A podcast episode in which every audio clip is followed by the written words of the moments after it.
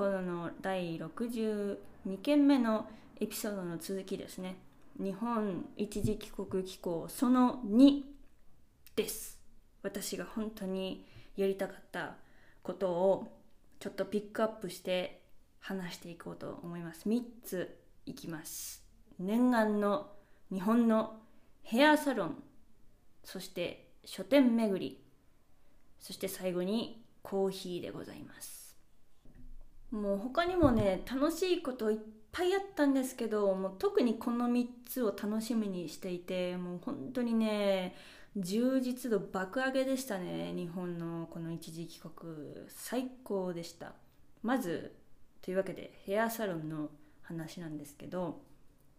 ヘアサロン、まあ、スペインの美容室の話はちょこちょこしてきてるんですけど、まあ、運が悪いのかスペイン生活をしていく中で日本のクオリティに近いヘアサロンを今までこう見つけたことがなくていつもお願いするヘアスタイルも失敗されないように伸びた髪の毛をまっすぐこう横にバツンと切ってもらってで最近なんかはこう前髪も変にされたら嫌なので前髪はもう自分で切りますって言ってもう触らせもしないみたいなねすごいこう何て言うんですかあの防御体制で行ってるんですよねヘアサロンに。でも今回は、ま20日間ぐらい日本にいるっていうこともあってせっかくなので日本のそのホスピタリティというか日本のヘアサロンのクオリティを楽しみつつもうちょっとねいつものバッツンってこう横にしか切ってない私の何のあの面白みもないヘアスタイルを変えたいなっていう思いもあって泊まって都内で2週間ぐらいいたんですけどその泊まっていたとこから近いヘアサロンをちょっと見つけてそこに行って切ってもらいました。もう本当に行ってよかったっていうこんな一言に尽きるんですけどもう初めてなヘアサロンなわけですよ、まあ、たまたま泊まっていた場所の近くで見つけたヘアサロンで特にヘアあのスタイリストさんの指名とかもせずに、まあ、予約だけ入れて着いた日の翌日ですよね。翌日に早速切ってもらおうと思ってそこのヘアサロンに行ったらもう予想をはるかに上回るクオリティでヘアサロンのその雰囲気っていうのももうなんか私好みというかそこまでその席の数も多くなくてすごいアットホームな感じでスタイリストさんもすごい私の要望も聞いてくれてですね。こうおしゃべりをただしてる間に私の髪の毛があっという間にイメチェンされてたみたいなそんな感じだったんですよ。でさらにもう期待はしていたんですけどもうさらに期待をもう通り越してもう叫びたくなるぐらい気持ちよかったのがやっぱりシャンプー。シャンプーのあのクオリティ？スペイン人が悪いっていうつもりはないんですけど相対的にねスペイン人のスタイリストさんのあのシャンプーのやり方とあとシャンプー台の感じをやっぱり日本と比べちゃうと日本のあの私が行ったヘアサロンのそのスタイリストさんのシャンプーのやり方とかあとシャンプー台がマッサージしに来てるかのごとくこう全身こう寝寝たような感じでスペインだとこう椅子に座って頭だけバコってこう首だけ折られてね死ぬってなりながらシャンプーさせられるのでそれに比べたら息もできるし気分も悪くならないし耳にこう水がジャブジャブ入ることなんて絶対なく本当にシャンプーが気持ちよくて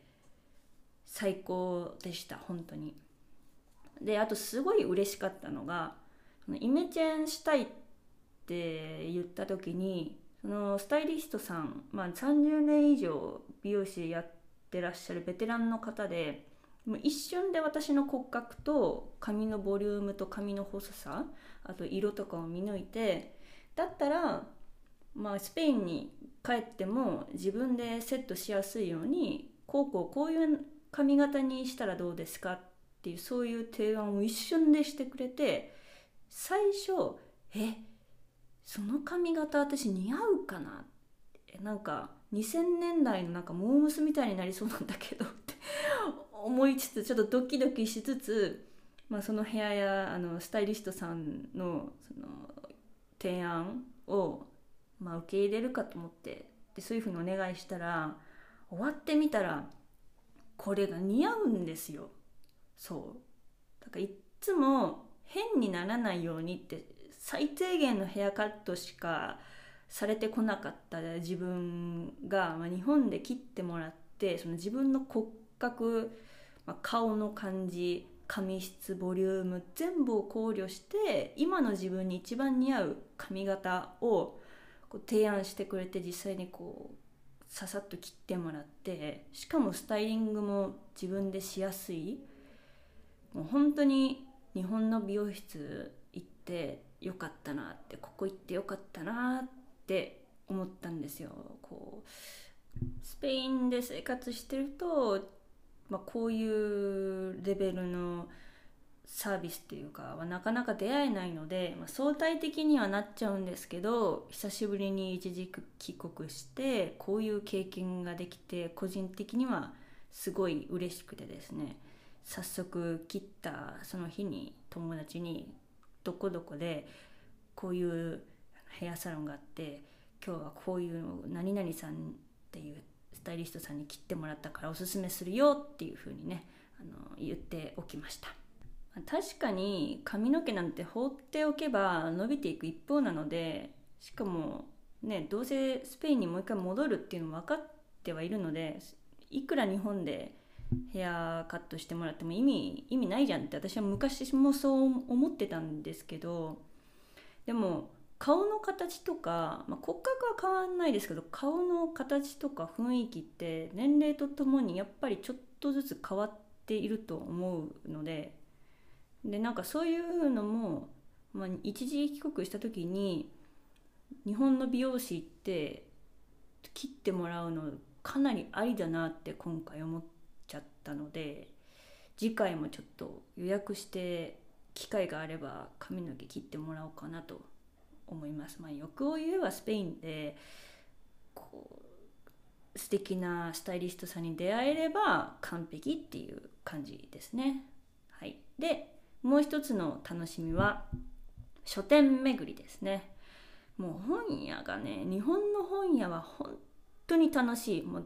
ディズニーとかもあんなあんなの比べ物にならないくらい私からしたら本当に本屋はねもうね目がギラギラしちゃうんですよ。っていうかそんな私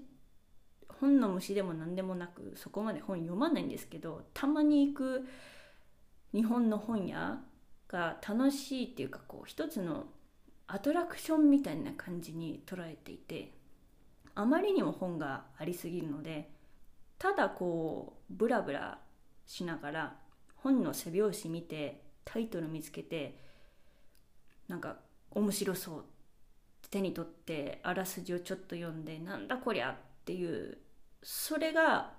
シンプルなんですけどめっちゃ楽しいんですよ私にとって。で今回新宿辺りに結構用事があったので新宿の紀ノ国屋本店がすごい大きなビルあるんですけどそこにすごいお世話になって8回ぐらいまでだったのかな？もうね専門書とかの量が半端ないんですよね。スペインには絶対ないでしょってぐらいありえないくらいの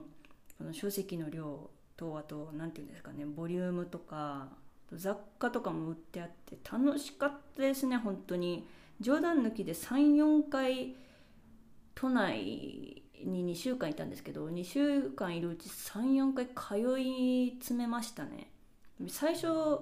一番最初について行った時はあまりにもこう嬉しすぎて一番上から8階か7階ぐらいからもう美術館のごとくもう全フロアをもう事細かく見ていって面白い本をメモしていって、ま、買わずに全部下まで降りていくみたいな、ね、ことをやってで目星をつけた本は後日買うみたいなこともやっちゃいました。はい。で、まあ、紀ノ国屋だけじゃなくて他に丸善とか純駆堂にも行きました。しあと有林堂のあのストーリーストーリーっていうのがおそらく10月頭には閉店しちゃうのかな？あの小田急百貨店に入っている本屋書店があるんですけどそこにも行ったりあと代官山の蔦屋 T サイトとかも行ったりして本屋巡りがもう楽しかった。めちゃめちゃ本買いました。うん。本当はもっと買えたらよかったんですけどこっちでは買えなさそうななんか新書とかそういうのも買ってさすがに全部持って帰るわけにいかないのでやっぱ重たいのでで読める分は滞在期間中にちょっと読んだりしてですね。でも総じてやっぱ本いい日本語で自分の母語で本を読む活字を読むっていう体験そのものがこんなに心地のいいものだったなんて気づかなかったですね前は。ここ数年ずっとアルファベットで書籍読んできて英語もしくはスペイン語の本ばっかり読んできてで今回日本でちょっと文学系なんか最近流行ってる小説家さんの本とかを読んだりして止まらず読めるってこんなに気持ちがいいんだと思って物語自体も面白いんですけどその日本語っていうその言語知らない言葉が出てこないことってそんな快感だったっけ？みたいなね。そういう感覚を初めて味わったんですよ。それが本当に気持ちよくて本買って読んでよかったなっていうまとめですね。なんかあんまりだから何っていう話なんですけど私個人的には本当に本屋巡りとその買った本を読む活字を大量に読むっていうのが非常に刺激的で良かったですっていう話ですね。うんうん。それだけです。はい。で、最後、コーヒー。コーヒー、美味しかった。暑い夏の終わりの時期だったので、まだまだアイスコーヒーとかが全然こう流行っている時期だったので、コンビニでね、アイスコーヒーを久しぶりに買おうと思って張り切って行ったんですよ。で買い方忘れてて普通にレジのところで店員さんに向かってアイスコーヒーのレギュラーサイズ1つお願いしますって言ったら思いっきり指さされて「あアイスコーヒーあのそこの冷蔵コーナーからあの氷のパック取っていただいて」みたいなことを言われてそういえばそうだったなと思って基本的にアイスコーヒーの場合はその冷冷凍コーナーから氷の入ったプラスチックのあのカップを取ってでそこでバーコードピッてしてもらってでその後に自分でセルフであったかいコーヒー入れてアイスコーヒー作るんだったなっていうのを思い出してそれすら忘れていてちょっと恥ずかしくなったんですけどコンビニのアイスコーヒーでもこんなに美味しかったんだっけってぐらいね泣きはしなかったんですけどあのちょうどいい苦みとちゃんと冷えてるっていうのが本当に素晴らしい。スペインでアイスコーヒーって言ったらエスプレッソ頼んでなんかバカでかい氷一つをガラスのカップにこうバンってこう準備されて自分でエスプレッソあっちあっちのエスプレッソを氷の中にバッて入れてで手でこうかき混ぜながら冷やすっていう感じなのでなんかもうエスプレッソがただ冷たいみたいな感じであんまり美味しくはないんですよね。エスプレッソはホットで飲んだ方がやっぱりいい。でも日本のアイスコーヒーは多分氷が溶けた時に一番美味しくなるように多分商品開発されているはずなので氷をなのジャラジャラ言わせながら